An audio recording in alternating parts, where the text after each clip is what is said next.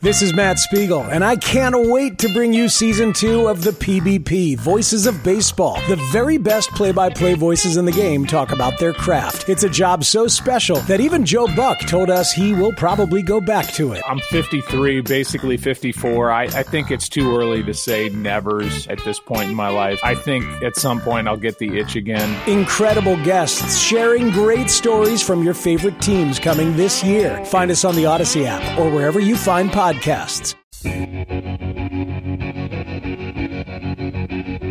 What awesome TV show was this from? And the one with uh, Alyssa Milano. Yes, look at you. I forget what it's called though. Charmed. Charmed, right? That was on in the newsroom like Shannon earlier Doherty, this week. Holly Marie Combs. Yeah. Alyssa Milano, and then uh, uh, who is Paige? Because uh, Alyssa Milano Rose and her. McGowan. Yes, Rose McGowan. They hate Oh, one. wow. They literally hate one another. That was a So- Oh, star-studded uh, program. Well, she took over for Shannon Doherty when she left. oh, she did. Okay. Yes, Rose McGowan did. Oh yeah. This is the Smithereens. Is that right? Uh, this No. is the Smiths. the Smiths. I'm sorry. The Smiths, Thank Jerry. How soon is now? right. I have a uh, take on the Scott Boris guy, Jerry. Oh, so does David Sampson. Oh, That's so funny that you bring that Ooh, up. I wonder if we have the same take. All right, so I'll play him first. Who is David Sampson again? David Jerry? Sampson used to run the Marlins. Oh, right. Okay, so he was a GM or a team president, either way. He on his podcast, I don't know the name of the podcast, but it's the David Sampson podcast. We'll call it that. He decides to spend six minutes explaining what it's like dealing with Scott Boris. Now, I only pulled four clips. I didn't go nuts because there's a lot of minutia in there, but this is probably, and this is how he starts it essentially. This to me is the most damning clip of Boris. If a player has Scott Boris as an agent coming out of high school or college, we will do everything we can not to take that player because we don't want to be involved with Boris at all. I mean, if that doesn't say it all, I don't Yeah. know what does. I feel like that there should be a limit on the number of players he he could have, and I don't think there is a limit. There's not. I mean, I, that would be limiting what he could make. Yeah, know? but it's almost like you know there was a a limit on the number of radio stations in a particular market that one company can own because they don't want one company dominating. Understood. You know, the same with like newspapers. You can't own every newspaper in town because there wouldn't be differing views and no competition. So you want to say each agent can only represent 10% of the player pool. Yeah, because I hear uh, ya. having that guy get everybody, then he can just be douchey and And he oh, is. Yeah. Oh, you don't want to deal with Pete Alonso? That will. Uh, then I'm not going to bring any of my players your way. You could definitely do that. Absolutely. it just sucks. Yet, if I was a player, I'd be like, you want Scott Boris. "Would Scott Boris please represent yeah. me?" Yeah, that's why it's Boris Corporation. Yeah. And I know he's got a bunch of other people under him that, and he that do yeah. deals. So even David Sampson talked about how in a lot of cases um, Boris is the one that closes, especially the big deals, but his company has tons of agents. So it's his company that represents a lot, but it's not necessarily him. He seems like he swoops in to really take care of the seven year, $260 million. He's not really interested in the guy that's going to sign a two year, $20 million deal. Uh, one of his scrubs can do that one. Yeah, he wants the long term, gets the big- yeah. multi hundred million dollar deals. Yeah. Yeah, what if like uh, the owners colluded to not deal with him? Well, then you wouldn't have players. Yeah, that's what I mean. I mean, that's not going to And work. finally shut him down. I don't know that that would shut that business model down, work. Jerry. Yeah, I don't know that that's a great idea. Yeah. He also made a point how all teams are uh, what's the word? Oh God, when you talk to other teams or when you're not supposed to, or talk to players, what's the- Tampering? tampering. He said every team tampers all season long, meaning a guy's going to be a free agent at the end of the year. We'll reach out to his agent in June, say, "Yeah, we're going to be making a big bid for him, even though you're not supposed to." Because we did it, everyone does it. Very interesting. He was very open and honest. I- Well, I think honest. And he had a stupid uh, polar bear joke. Well, he always does this. He had a bunch of them. He had- did? yeah, he had a Clay Bellinger one. Uh, if I can find it for you, rather than you. he had read a it. Clay Bellinger dad joke as well. Mm, Yeah, I know. It's, I know Marco put them in here. I just don't know where they are. I Yeah. got to find them for later because I'm sure we're gonna have to play them. Yes. Uh, why don't you, if you would like to read it, He, go ahead. he said about to Met, the Mets and Pete Alonso when it comes to the polar bear, we're not in contract hibernation. Right. Wah, wah, wah, Yeah. wah, I know. I know. I wah. know. This one was. I'll give you this. This was the Cody Bellinger one. When he came to Chicago, he just feasted on major league pitching, and um, really, uh, you know, I think Chicago got the comforts of a full belly, so they're Get going to it. have to loosen their belts to keep Bellinger. He feasted. Feasted Bellinger. Belly. Okay, Belly. I mean, we're really trying. I mean, too that hard. was a stretch. I mean, come on. Yeah. So, are the Yankees going to get this uh, Bellinger fella? I don't know. I have no idea. I know the Yankees, by all indications, want Juan Soto, but I don't know if the Yankees have enough to get Juan Soto, meaning assets. Yeah, Uh, Juan Soto, Juan Soto, Juan Soto. So if not, I would think Bellinger is probably a, a pretty good fit, but who knows? We'll see.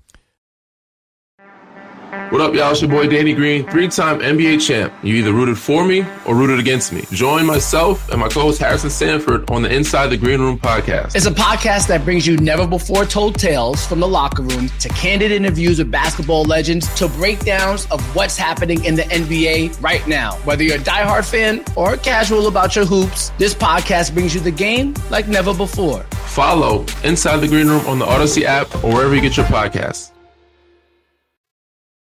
The Yankees yesterday said what they need. Uh, they need two outfielders, left-handed, preferably. they Yeah, said. I mean, we've talked about that. We they've need been very lefties. right. They've been very righty dominant. Um, the biggest thing, the in my opinion, that the Yankees have to do is they've got to find a team to take John Carlos Stanton off their hands. If that means they have to pay fifty percent of his salary, I think the Marlins have to kick in some. You know, I- there's no way as bad as he was and has been. Um, yes, he can still hit the home run ball, but he didn't do anything else.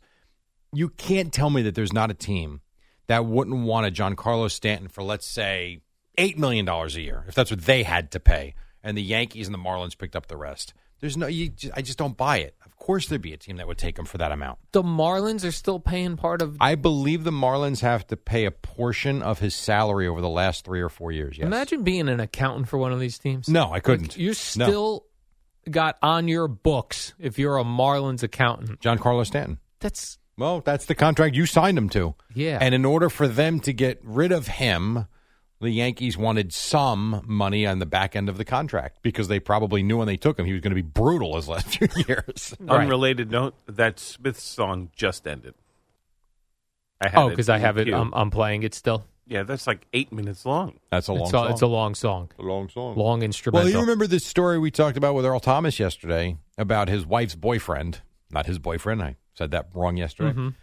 Like, if he's still getting paid now, like think about the, all the deferred payments in these contracts, and it's got to be a, an accounting nightmare. There's no way the Marlins can use TurboTax when they do their taxes, Are you right? serious? Come on. Because that would be just too you know many what? I would different I would things. venture to guess that a team, a major league team, has an army of accountants, Right, a whole department. like you would probably hire a firm to run it because I don't I mean you got to deal with concessions, merchandise sales, ticket sales, you know, uh, contracts for the front office, baseball contracts of current players, players that are 93 years old still getting deferred payments like yeah, it's got to be crazy. Yes.